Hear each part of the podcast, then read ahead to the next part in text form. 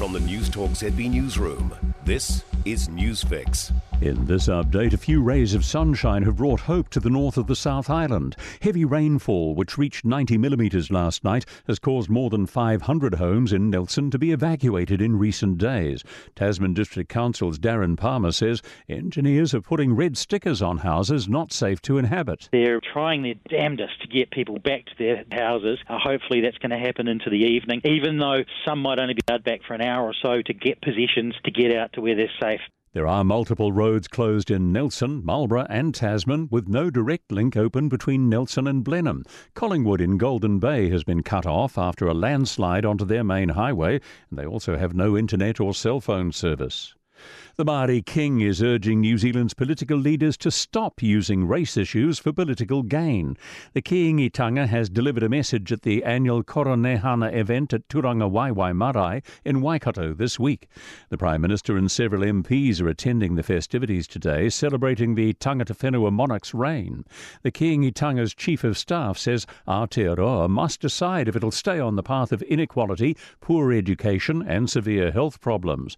But Ngira Simmonds says, most importantly, we must ask whether leaders are able to address Māori issues without turning them into clickbait.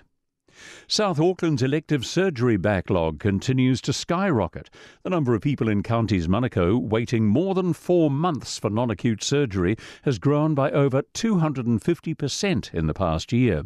Local Democracy reports Health NZ figures show there were 1,180 odd people affected at the end of June, up from just over 330 at the same time last year. National Party health spokesperson Dr. Shane Reti says of those on the list, over 100 have been waiting more than 12 months for surgery.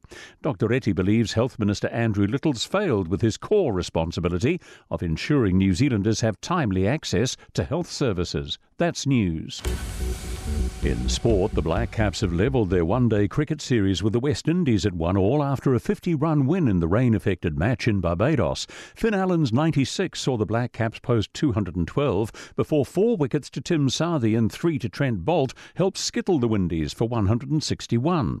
Captain Tom Latham's praising his team's efforts. I think the way the guys fought, we always knew that West Indies would keep coming. Uh, you know, when we came back out after the rain, and you know, full credit to them. We certainly know what sort of power they possess. You know, all the way down. So I thought our our guys stuck in it nicely, and, and obviously nice to get the rewards at the end. Our audio from Sky Sport, the deciding one day internationals on Monday.